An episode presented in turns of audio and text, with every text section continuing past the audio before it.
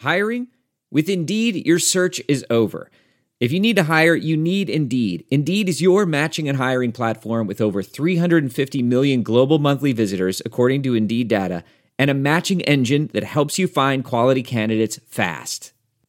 Ditch the busy work, use Indeed for scheduling, screening, and messaging so you can connect with candidates faster. Listeners of this show will get a $75 sponsored job credit to get your jobs more visibility at Indeed.com slash match. Just go to Indeed.com slash match right now and support our show by saying you heard about Indeed on this podcast. Indeed.com slash match. Terms and conditions apply. Need to hire? You need Indeed. The Pure Hoops podcast is a presentation of Pure Hoops Media. The Pure Hoops podcast most definitely does reflect the views of our management. Here's three time NBA champ BJ Armstrong and Eric Newman. Pure Hoops podcast, another week, and I'd say this one redefines playoff madness from the bubble. Eric Newman, New York, BJ Armstrong, LA. BJ, before we get into specifics, I lost track of all the craziness this week. How'd you take it all in? Well, it's been exciting to say the least, watching the games because there is really no home court. You're watching these games in a neutral site. You know, you're seeing things for the very first time. You're watching these young men play in the bubble. And the most fascinating thing, or one of the most fascinating things, is watching these coaches coach and the way they're coaching because there is no travel, because there is no home court, there is no away. It's just been incredible, incredible basketball. As the players get in better condition, you're seeing the defense pick up a little bit, which you know you're seeing the scores begin to come down.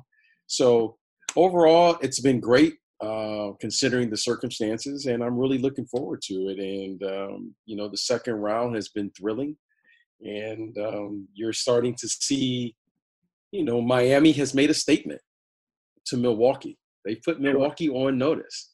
And, you know, you're, you you know, we had a great, you know, first round matchup in Utah and in Denver. So I think overall it's been fantastic, you know, as far as excitement. But, you know, the Clippers, the Lakers, you know, Boston lost a, a tough game, you know, last night to, you know, the Toronto Raptors. Yeah, you beat me to it. You beat me to it. Yeah, so uh, there, has been a lot of things to talk about, and you know, yeah, here we are, and uh, I'm looking forward to this evening. Yeah, so let's do let's do. Uh, I got some rapid fire things, so I'm gonna just paint the scenario that was, get your reaction to it. We go to the next one. Uh, first up, uh, how much fun was the Jamal Murray Donovan Mitchell shootout, and just how frantic did you feel watching the end of that game seven?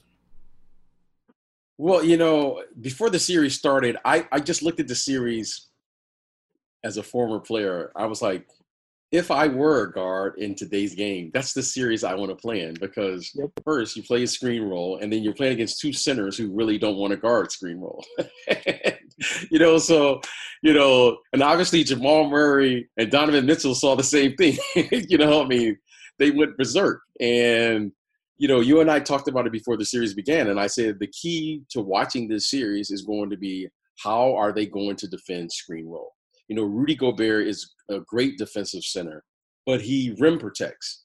And Jokic, if there's one part of his game that is going to need, you know, really, you know, improving at, and that's how he's going to defend screen roll against those little guards who can either come off and shoot and can attack the rim. So great job by those two guys. You know, phenomenal, phenomenal series. One for the records, and you saw some unbelievable guard play, and most importantly, you more importantly, you saw some amazing scoring from two very talented young men, and uh, you know, it was a great series. And and I want to credit the coaches in both series. The fact that Quin Snyder got Utah up three one, and then Mike Malone was able to make the necessary changes and rally the Nuggets to come back from 3 1. It was uh, impressive uh, on both sides. So, speaking of great guard play, like you couldn't have painted or scripted better subplots than Chris Paul and the Thunder versus Westbrook and Harden with the Rockets.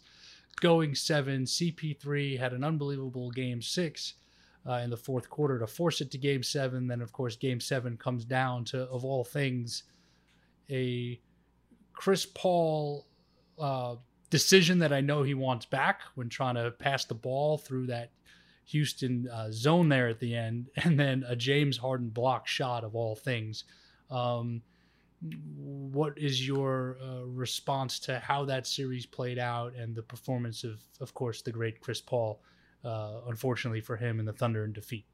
Well, you know, at Chris Paul's age, what 35 or so, for him to have a series like this at this particular time just speaks volume about who he is as a player and his basketball integrity, if you will, of what he brings to the game. You know, there's two things that stand out about Chris Paul for me in his entire career his ability to manage time and to manage score. And he was literally one possession away from probably, you know, the biggest upset would have been in the bubble. You know, thank goodness that James Harden, you know, of all people, we thought would make a, a defensive stop at that particular time of the game. But overall, it was a great, great series by the Oklahoma City Thunder because there was no expectations on them. No one anticipated that this team would be in this position, let alone take the Houston Rockets, who feel that they are, can make a championship run. They have that mentality with not one, but two former MVP players uh, on their team. So great series by them. Houston survived, they advance, and uh, I think it's you know they have another tough matchup here in the in the second round with the LA Lakers. Yeah, Houston Lakers will be fun to watch. I got to get the Survive and Advance T-shirt out of the laundry that I did yesterday. I'll I'll have it back for next week. I, I promise. But um, Miami, Milwaukee. You know, obviously, I never had the on-court basketball experiences you had, but I learned from a lot of really good coaches when I was young and when I was coaching. And one of the things that was never tolerated, whether it's middle school kids, high school kids college kids or in the pros. If you're in the backcourt and you got nowhere to throw that ball, you better throw it down to the other end. And I'm talking about the end of the Miami Milwaukee madness in game two, where Jimmy Butler up six gets trapped in the corner and then just time stops. And the end of that game turns into uh, some of the most unique things we've ever seen before with decisions and replays and the referees the foul call on Giannis puts Butler at the line. Share with me where you're at watching all of this happen in the last 90 seconds of a playoff game. Well, watching this series has been, I mean, technically speaking, Coach Spo and the game plan that him and his staff have put together great. has been nothing short of like, I mean, this is coaching one on one. I mean, if you want to know how to play transition defense, just watch this series because every single time that Giannis catches the ball, he has five jerseys that are looking directly at him in position. It reminds me of kind of what Virginia does or how collegiate basketball players play basketball, where they come back and they just guard their, it's like a zone defense. I don't know what they're doing, but it just reminds me of like college basketball. You just run back and you guard your your space. They've done a terrific job on walling off Giannis, and that's first and foremost. They've clearly made a commitment to Giannis in half court, full court. They're probably they probably sleep in this position right now, the way they're playing. so the coaching of Coach Spo yep. has been incredible. Give the players credit for the details of being able to go out and execute it. And then finally, they're making shots. Clearly, they figured out something that they can do. They can run. They're exploiting matchups uh, on the on the offensive end, in particular with Jimmy Butler. And then they have terrific spacing. You know, give you know Tyler Herro and Duncan Robinson and and and all of those guys who are playing on the perimeter. You know, they've been playing excellent. And when you're making shots and you're playing good defense, you're going to be in the game. But I will say this you know, when you have a player like Giannis, you have an ability to make an adjustment. So, you know, I look for the Milwaukee Bucks to figure out where to place Giannis and give him an opportunity to create what I call advantage basketball. meaning they're going to have to double team him at some point. And then if they're making shots, uh, you know, they could easily win two games in a row, and now the series is tied. So, uh, but thus far, Coach Spo and these guys have an excellent game plan. Uh, they could have easily have lost game two, as you alluded to, and yep. Uh, this series would be one-one. But nonetheless, they've taken care of their business. They've won two games. You know, more or less on the road, if we will. Wink, yep. wink. And uh, now they have to go and, and try to close this thing out when uh, if the if the possibility presents itself. Yeah, I mean, ironically, the Bucks were up 2-0 last year on Toronto, lost four straight. Um, you know, I, I don't want to make too much of officiating. Obviously, Miami played a better game overall, and it was almost like they almost gave it away. Karma cooperated. Um, what did you think of that call on uh, Giannis on Butler at the end? Did you think it was a foul? Well, it, it was a foul, and you know, I you know you got to call a foul when it's a foul.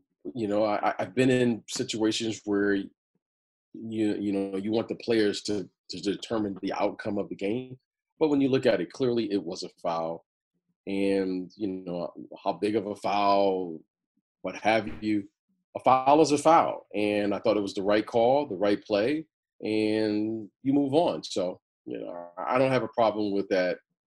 You know, you know, you got to call it like you see it, and these things happen very quickly. But when you look at the when you look at the replay, to me, clearly was a foul. Yeah, and, and Giannis, while trying to challenge as the second defender in the play, I mean, at that point, he's got to keep his hands away. So, um, you get into these interpretations of what's a foul in a certain situation and what's not and you can go back and forth for days. Before we get to our guests one more. The celtics looking very impressive going up 2-0 and they were half a second away from going up 3-0 they were half a second away half a second.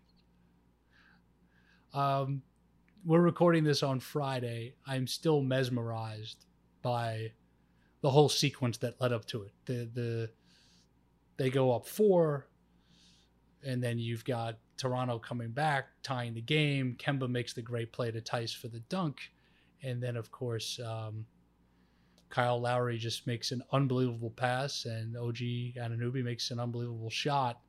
Take me through uh, the BJ Armstrong lens of uh, how the Raptors pulled it off. You know, and, and and if I can speak openly here, as you always do, if if you are the Boston Celtics, I'm very encouraged because Jayson Tatum did not play well at all.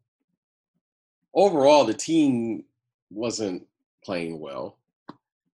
And if it takes that type of effort and that type of shot and that type of play to beat this team, the Boston Celtics, I'm very encouraged. So, you know, I, Jayson Tatum has really, for me, moved into the next phase of his career. He's a great player.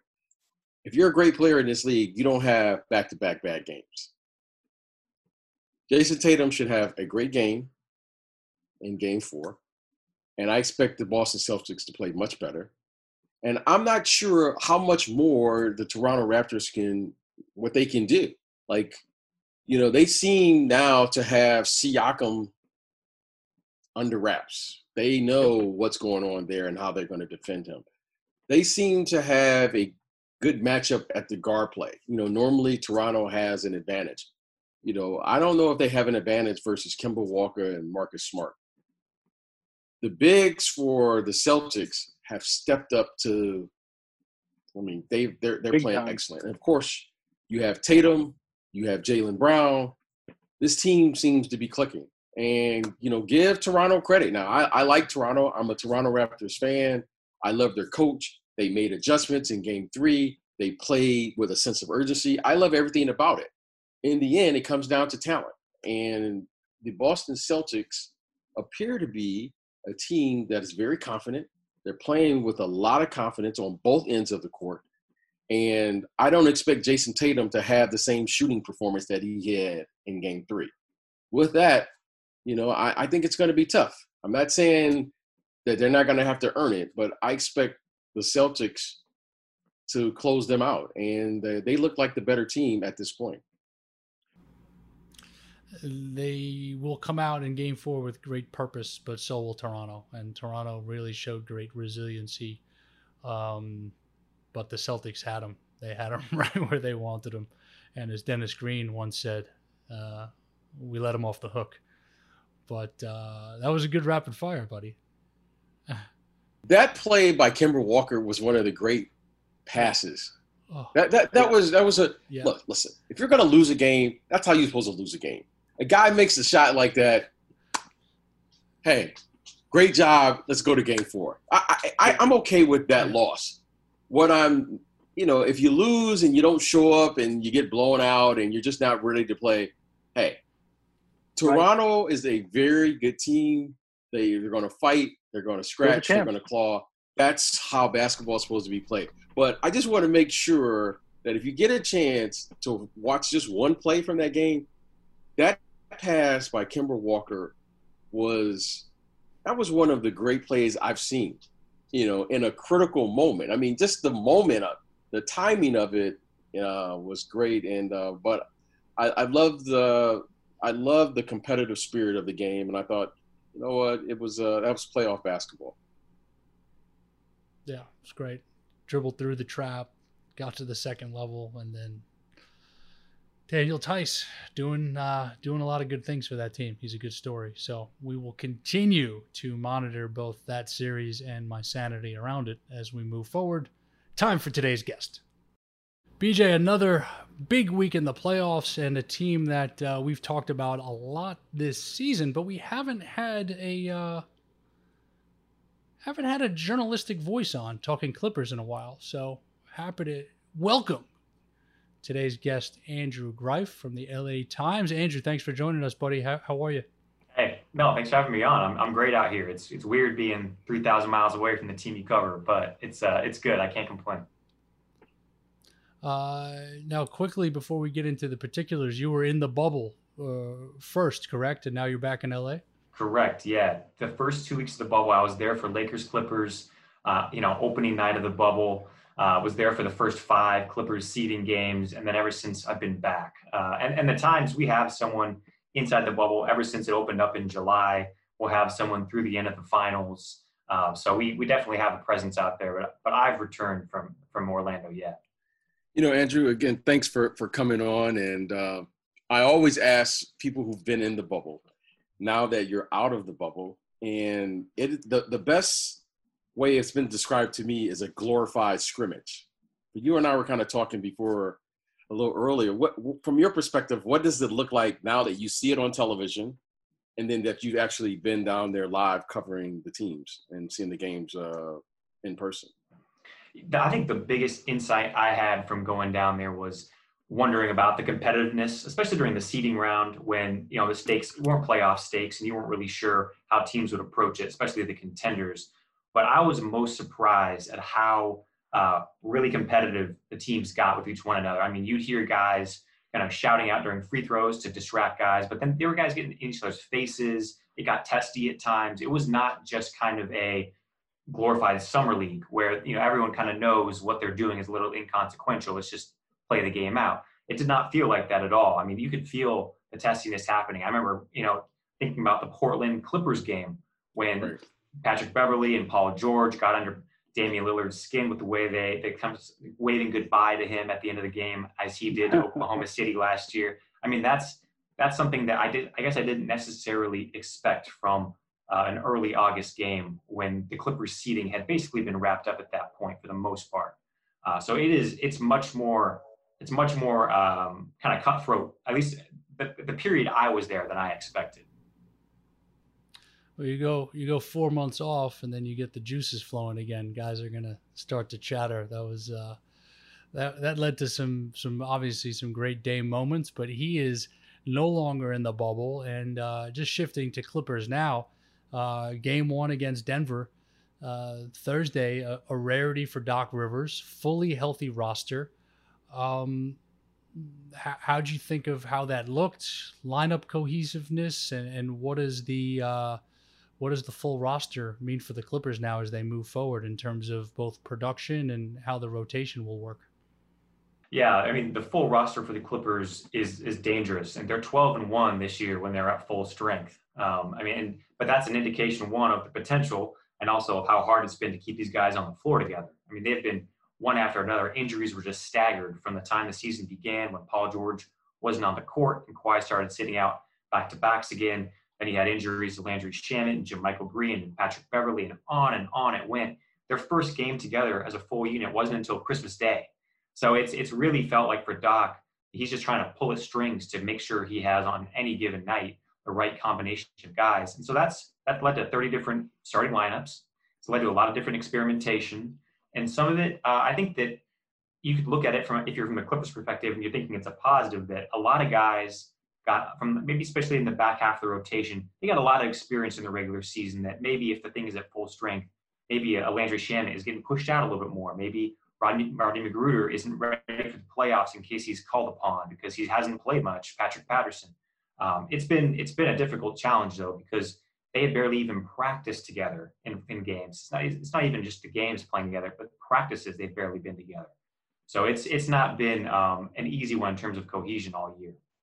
You, you, know, Andrew, those are great points you make. But there's two things that's really stood out with this team as you're watching them all year.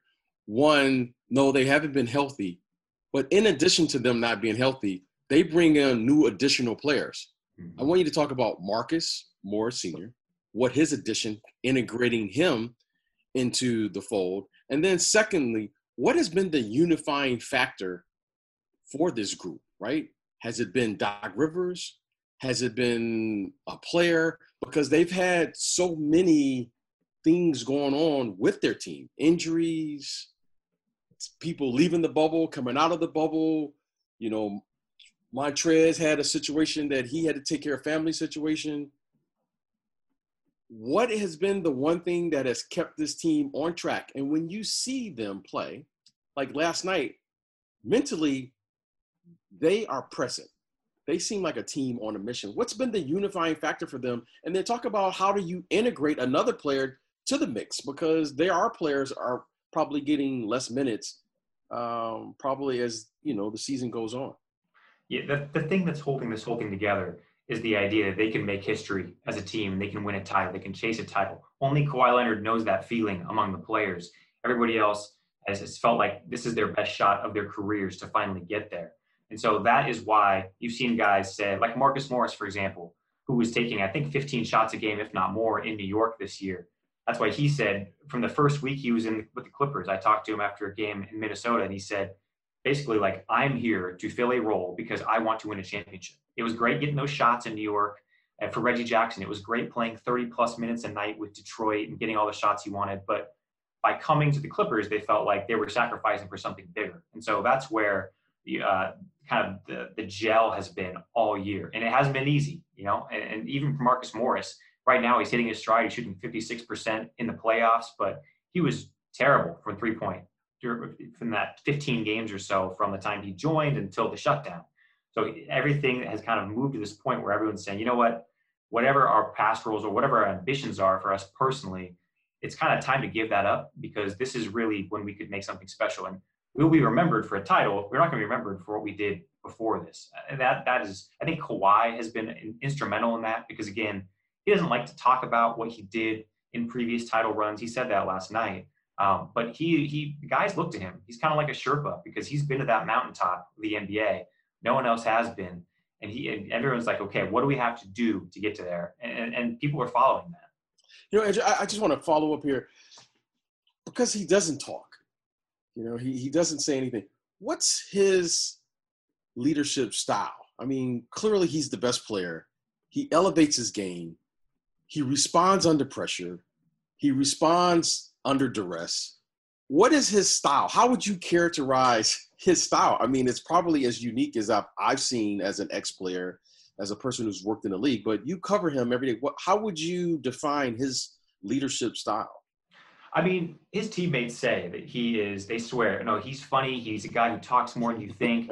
the pers- the persona is it's not quite what you think, but I mean, he's been in the league now for what nine years, and we all kind of know that what he, the guy who we see, that really is a large portion of the person he is. And so, um, I think that it's basically boils down to I lead, you follow. And he does it with his actions. And, and I say that, it's, it's a cliche thing to say, but I listen to Patrick Beverley.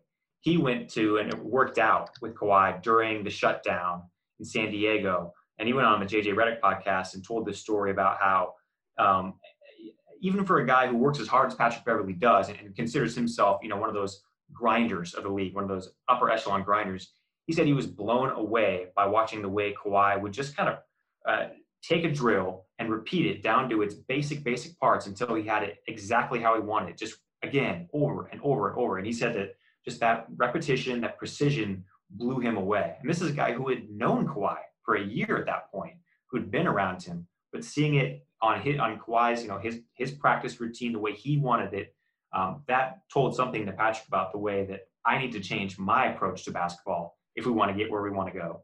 And so that I think that bleeds over into everybody else. And Landry Shamet, he said that they when they when Kawhi scored eight straight points, basically close out the Mavericks in Game Six. He said he just started laughing on the court. He was like, "No one can stop this. What what do we? You know, we're when you know you have an ace in the hole like that, it's just easy." I understand that. Yes, I was going to say. You've seen that before. Yeah, I've seen that movie. uh, you know, speaking of uh, Pat Bev, obviously uh, he was out. Reggie Jackson, Shamet, they were getting minutes. Pat Bev returned for Game One against Denver. Um, you know, Andrew, what specifically besides the the obvious Pat Bev spirit? You know, what does the team miss when he's not in the lineup versus what do they uh, what do they get when he's back? The first thing that they will always point to, and they brought it up again last night, was the intangible aspect that he is their voice. I mean, this is someone who, going back to last year, was basically vital. When, when he did not play, the intensity dropped off, um, the spirit dropped off. They have he's basically the barometer for this team. Even now, when they have the stars, um, he basically remains the fuel to that engine. But I think when you look at the tangible stuff, he is one of, one of the best rebounders for his size in the entire league. He's, he's fantastic, especially on the offensive glass when you get a guy crashing from the perimeter like that, that is a huge help. But they was missing completely. Um, he's a dependable three-point shooter, the 38% uh, three-point shooter. I want to say his last five years. Uh, he drilled his first two from the corner last night, coming in cold after not playing since August 17th. Uh, so he, I think that we think about him as being um, the defense guy. We think about him being the rah-rah, uh, uh, you know, garbage talking guy but he's a really more skilled, I think, offensively um, player than is probably given credit for.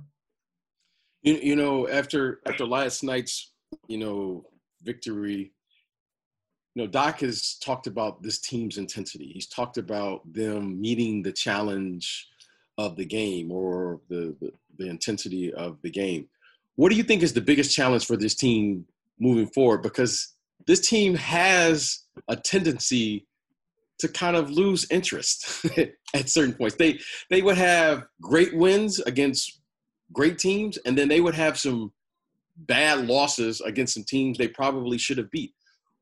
How do you think Doc is going to keep this team engaged after you know they know you you don't like to say it, but they seem like a team, and I know it's not the case with them that they can turn it on and turn it off. How does he keep them engaged so that they will you know, try to finish out a series as quickly as they possibly can. I think that it's as simple as going back to game four of the Mavericks series and saying, no, no, you are fallible. You, you can be beaten. Even when you're up 21 points, uh, you, you guys are not going to coast to a victory. I mean, that was a real gut check game for them. I mean, Doc called out their emotional resilience after that game. Players felt like they basically were just very open and saying we were not locked in. Guys were guys' heads were elsewhere focused. Some guys weren't even like just, Paul George said that he just wasn't wasn't there uh, amid his shooting struggles. So I think that for as much talent as they know they have, and people like us have told them you, you are a favorite to win this thing, uh, I think they've heard some of that. And last year's group didn't have that luxury. I mean, last year's group was one that really had to get by, giving uh, you know maximum effort all the time. That's why they were so good and so greedy. That's why we remember them this year there are there is an ability to turn it off and turn it on. There is, it, it, and I want to say it, but they can do that because of the, the talent that they have. Um, but now it's playoffs, and this is their first run together. I think that first uh, postseason series against the Mavericks was pretty instructive because they came in expecting to win, but then they got punched in the mouth. And how they responded in games five and six, I think, is the sign of this team saying, "Okay, we know we're good, but we know anyone can beat us too. We need to lock in. And and that's what happened last night. I asked Doc after the game kind of whether he had revisited the topic of making sure that they had a more focused effort um, than they had to start the, the Dallas series. And he said that was absolutely something he talked about in those two or three off days before game one of the second round. That um, you have to start off um, every round gets tougher. You have to start it off quicker. And clearly they did that. I mean, they allowed 36 points in 24 minutes to uh, to Denver between the second and third quarters. Marcus Morris obviously can score the ball. He can defend. He's got playoff experience. Um, the physicality he's shown. How much did that play into the Clippers wanting to pick him up at the deadline? Yeah, it was absolutely a factor. I mean, the I think one of the main reasons why they wanted to uh, get him was because they felt like he was going to keep defenses more honest than Maurice Harkless was from the three point line. Mo was one of those unique defenders who can switch basically one to five, was extremely valuable, especially guarding point guards.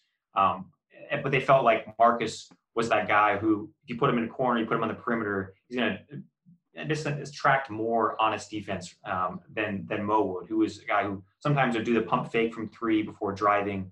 Uh, clearly Morris was a guy who's going to fire. He's he's a guy who has probably had his worst strong reputation as being a ball stopper because he shoots so much. So they knew that he was going to be a guy who's going to test defenses. But as much as kind of the three point shooting and the defense, the ability to guard up was the plus, uh, the in terms of the strict on court fit. I remember the deadline people saying around the league and even in the team that it felt like maybe this team needed a little bit of a kick in the pants and they needed someone who's kind of an enforcer. Uh, again, a big topic, talking point from last year was could they keep that gritty DNA from the team that came back from you know 31 down against the Warriors, 29 down against the Celtics? Could they mold that with the superstars they had too? And you hadn't seen it uh, be a fully cohesive product this year. You know they had given up a lot of double-digit leads. Sometimes it was like, what's happening here? I think they thought Marcus was a guy who was going to bring that little extra edge um, to this lineup and basically not back down. And I, I, still remember that second game he was with the team they played in Philly, and he was jaw to jaw with Joel Embiid. I mean, within like three quarters of joining the team, he was right there. And I think that was a sign to the guys that this is kind of for as, for as much as they talked about being that junkyard dog team, uh, and they do have those characters. Morris was that extra layer of um, won't back downness, I guess I'd put it. Uh, that has really helped this team, especially think in the playoffs you know, when you're in the playoffs and you're making a, a championship run, you always look for that unexpected contribution. Talk about Zubac. He has been a terrific, terrific player in these playoffs. And you kind of you forget, but every game he seems to make significant contributions. I thought he was terrific last night. But talk about his growth. I mean, I thought that was a terrific trade that they, you know, were able to secure him. And Lawrence Frank and the people, you know, in the front office. I mean, I think they, I think they've done a good job in identifying players like that. Yeah, and they locked him up on a good deal too for four years last year. A good, uh, you know, I think seven million a year. I mean, it's a really good contract, especially for what he's showing right now. Because I mean, think about it. Last year in the playoffs against Golden State. Now it's it's a small ball lineup. It's Golden State. It's really hard. Very few centers can stay on the on the court for that team. But Zubac was played off the court entirely. I mean, after about two games, he barely saw the floor again. And this was a guy who looked really good in his first two months with the team since that trade from the Lakers too. Um, so that so that was a huge point of, of emphasis for him in the offseason. As soon as he got that new contract, he felt like the team really had confidence in him. He told me that he was back in Croatia, basically working out with that with that you know box score in his mind of not playing almost at all through the final few games of that Golden State series when they went to JaMychal Green to be a smaller five. That was pretty much the whole thing that fueled his off-season training. Um, he just felt annoyed by that, that he basically um, couldn't be considered consistent enough to even stay on the floor. Uh, and I think that there's been some major strides they've gotten to this point. I think one of them that jumps to mind was against Houston in early March, one of the, one of the last games before the shutdown. You know, they had that small ball lineup. And the Clippers didn't play small. They didn't play down. They kept Zubac in the starting lineup. And it was probably his best game of the year. And afterward, you could just tell he was like glowing with excitement because he was basically like, everything that I've done for the last several months to, to go against a small line to show that I'm versatile came to fruition on that night. And you see that confidence extend even after the shutdown, even after four months off, into how he's played in the playoffs. Um, he's, I think he's really an underrated, obviously interior defender. He gives them um, extremely good, you know, um, uh, kind of uh, ability to dissuade drivers in the lane. Even Luka Doncic, as good as he is, was a guy who would test him in the pick and roll, drive deep, and then sometimes pull out or kick out. And I think that's a huge sign of confidence for Zubac. He's only 23 years old. They should be sending the Lakers a annual thank you card for that deal. Oh, stop it! Stop it! There you, there you go. Can't believe that. There, there you I, go. I still can't believe I'm going to tell you made. again, my friend Eric. You haven't scouted until you've been wrong. So you've never scouted because you've never been wrong yet. You haven't been wrong yet. I'm always wrong. I'm always wrong. Um, you know, there was such a buildup all year before the stoppage of what this battle for LA could be like. And now we joke that how ironic would it be that the battle for LA uh, could take place in uh, in Disney World on the other side of the country. So, no disrespect to the Nuggets, who are down 0-1 to the Clippers. No disrespect to Houston, who has a very tall task in front of them with the Lakers. Um, it's one step away on both sides. Andrew, what's the buzz right now with both fan bases back in LA that this is now uh, three wins away for the Clippers, four wins away from the Lakers for the Lakers, excuse me. Yeah, it's. I mean, even though most of us are still in our homes, we're not really like meeting or congregating a whole lot. There's still buzz out here about the matchup that everyone kind of has, wanted since what October 22nd, uh, when it was a totally playoff atmosphere inside Staples Center. More than I want to say 300 media credentialed for that game. It, it was a circus um, because everyone knew this this could be it. Uh, there's still buzz. I mean, people people wanted this thing so badly, and and you know the Clippers and Lakers have played up to that potential through a lot of times this year. I mean, I think the Christmas Day matchup was one of those that uh, it goes down to one of the, the, best games of the year for me. Patrick Beverley knocking out LeBron's hands at the end. Montrezl Harrell kind of yapping at the crowd. Uh, the Lakers get their revenge in early March. That's the only loss the Clippers have had when they've been at full strength. Was that game on March 8th? So there's there's a lot of back and forth out here still. You know, the quarantine, not stay at home, that hasn't dulled that conversation at all. I I went to my barber the other day. Just they just opened up again, and they were talking about Lakers Clippers. You know, and it was like as if nothing had changed for the last eight months. It was just amazing how uh, that's just something that has fueled sports out here for ever since October. I mean, well, even before that, ever since Kawhi Leonard and Paul George arrived.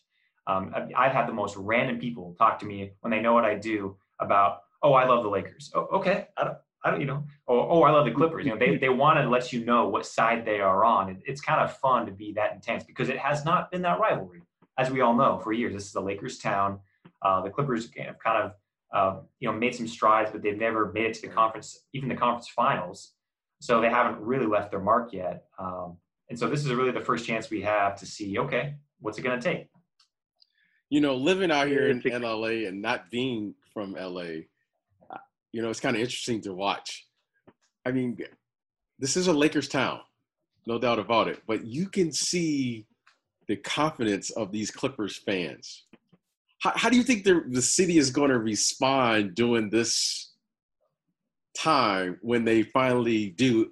And hopefully they do. You know, don't no disrespect to to the team. There's a lot of basketball to be played. There's a lot of things that can happen. But if, if they do meet, what's the feel you think in the city? Because when the games, when the Lakers play, I mean, the city is like, you know, things are kind of quiet. You know, the Clippers are getting their fan base. I can't imagine the intensity that we're going to feel when they do, if they do meet together. What, what, what's your what's your take on this? I'm a transplant too. I'm from Oregon. I'm not from LA originally. So just like you, it's like I feel like I'm walking in this strange land where I'm I'm I'm right. I'm, I'm seeing the fault lines of where the fan bases kind of meet, where they separate. And so it's been fascinating as an outsider to just kind of see what what what is the rivalry like, or to the extent that it is a rivalry. And it's I think it's really the thing I've learned the most is how in the last well, especially the last 13 months since Kawhi and Paul George arrived, but even before that, since Ballmer and since Lob City, I've sensed from Clippers fans that they feel more comfortable almost like expressing that they are Clippers fans. You know, it was like something, it was something that some people felt like, you almost had to like hide from others. Like you didn't really want to put it out there. But there's a little bit more of a, of, well, there's certainly more of a pride element now where it's like it's okay to say, you know what, I am a proud Clippers fan, and, and that's something that people said for for decades. It was ashamed, you know, when they were one of the worst teams of the 80s and the 90s and the early 2000s. It, it was just something that you didn't want advertised. Um, you had to give away your Clippers tickets. Now it's you know this is still this is still a Lakers town, but there is an, definitely a strong undercurrent, uh, a ripple of Clippers fandom that probably wasn't there eight nine years ago at all. That's right. Funny thought to close it, Andrew. Clippers beat the Lakers in the conference finals, and the Celtics get there out of the East. What are Laker fans doing? Are they rooting for the Clippers or are they not watching? Oh my god! Wait, wait, wait! Hold on, hold on, Andrew. Did you just somehow slide the Celtics in there? Did you did you just do that? Well, I just no. I, I well, it's a no-win situation because as from what I'm continuing to learn and my experience being out in LA the last couple of years, that Lakers fans look down upon the Clippers in a way where they would never root for them. So I'm just wondering if we get that scenario, hopefully, um, what, what's going to happen?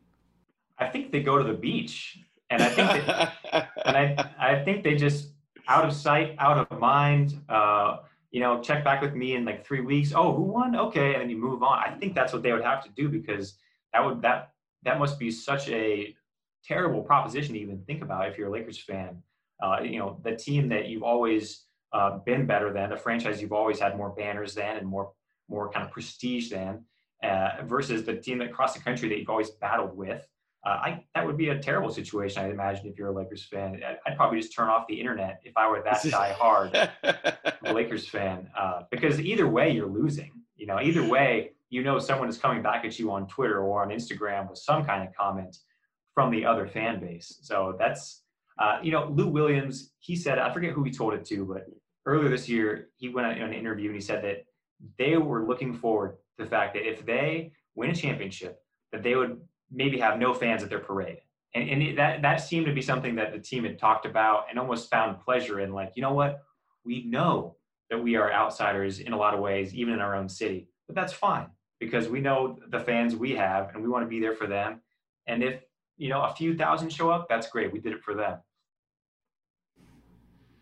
See, I got a great answer, and BJ laughed. So, great way to close the segment. Andrew, thanks for taking the time to join us. This was great, and uh, you know we'll have to have you back when uh, we hopefully see the battle for LA from Orlando. Definitely. Thanks guys for having me. Great stuff today from Andrew Greif from the LA Times. And as much as the focus and attention is on the bubble, some some big news this week: a new head coaching hire. I can almost see Brooklyn from this window. The Brooklyn Nets have brought in two time MVP Hall of Famer Steve Nash to be the head coach. Um, BJ, I know you know Steve. I know you know the resume very well. I know you know what teams look for in traditional coaching candidates and non traditional coaching candidates. What's your reaction to the hire? Well, first, I want to say congratulations uh, to Steve Nash and you know, look, in this NBA, and I know there's a lot of things going on of first time coach, so forth and so on.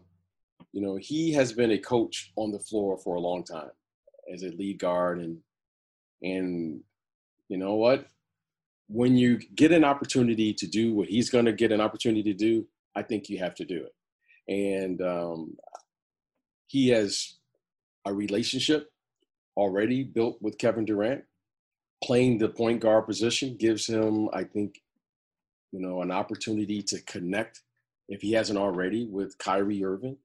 And this team has a lot of talent. Caris LeVert, Spencer Dinwiddie, and with this group comes a lot of expectations. And Steve Nash has been in the fire for a long time. So I like the hire. I mean, it was an out of the box hire. I don't think anyone was anticipating this. You know, we heard a lot of names a lot of former names that we've heard of, of former head coaches. And then suddenly out of nowhere, out of left field, you Steve Nash comes in and he's the head coach. So uh, I think it's a terrific hire. I think you know what? I think he's going to be a terrific. Uh, I think he's going to do a terrific job up there, and but it's a big task. I mean, this isn't easy. You're talking about basically two players. You know, even though Kyrie played, he didn't play the entire season. He didn't get down to the bubble and play. So, you know, there's a, a lot of things that has to be done, but certainly on paper, based on their history, they are a very talented group. But that's a lot different than going out there and doing it. And you have a player that's coming back from a major injury, Kevin Durant. So there's a lot of work to be done. Uh, there's a lot of chatter going on with this hire, but you know, overall, I don't have a problem with it. And uh, you know, again, I just want to say congratulations, and I'm looking forward to it. It should make for great theater in New York. You know, you have Coach Thibodeau now for the Knicks. You have uh, yeah. Coach Nash for Brooklyn, and you have one that's a offensively that we know what he used to do on the offensive end, and then in the Knicks you have a defensive coach. So you could see the the contradiction in, uh, uh, of what's going on, and I think the class when it comes together should be fun for all the uh, New York, the metropolitan New York area fans. So, uh, but I think it's overall, I think it's good, and uh, you know, and uh, like I said, I'm happy for Steve Nash. Yeah, I mean, you mentioned Nash has a rapport with Durant. I mean, I saw those guys together in the practice facility, like in the lane, at the basket, going over footwork, going over balance, doing the same thing with Steph Curry. Uh, Nash was a guest of ours on on all the smoke, and as much as he does other things, whether it's creative or it's soccer, football, um, he's a basketball lifer. He is a gym rat. He is a, a junkie for the game. Uh, I don't love all the chatter that's going on out there about this, and I don't want to get into some of the racial undertones that were mentioned this week. But if you're going to criticize hiring a former player without traditional coaching experience and be critical of it, then you also have to look at the past players who were given those opportunities. Derek Fisher was given that opportunity. Jason Kidd was given that opportunity. Mark Jackson. Doc Rivers. It works for some, it doesn't for others. And I think um, Steve Nash is going to be a very, very good head coach. And if this Brooklyn roster is healthy and they add the right supporting pieces here, um, they're going to look to have a very successful season last year. But Steve Nash is a, a very capable person, period, regardless of what we're talking about. So, um, as you said, BJ, more drama from New York. But uh, yeah, the Thibodeau Nash matchup is uh, that's going to be fun when we get it next year. So great job today, my friend. Good to see you, and uh, we'll pick it up next week. See you next week, my friend. Special thanks, as always, to producer Mike Lieber, the one and only Bruce Bernstein, editor Tom Phillip, and the entire Pure Hoops Media team. Be sure to check out the Mike Wise Show, dropping each and every Monday. John Fanta and Kim Adams talk college ball each Tuesday with Full Court Press.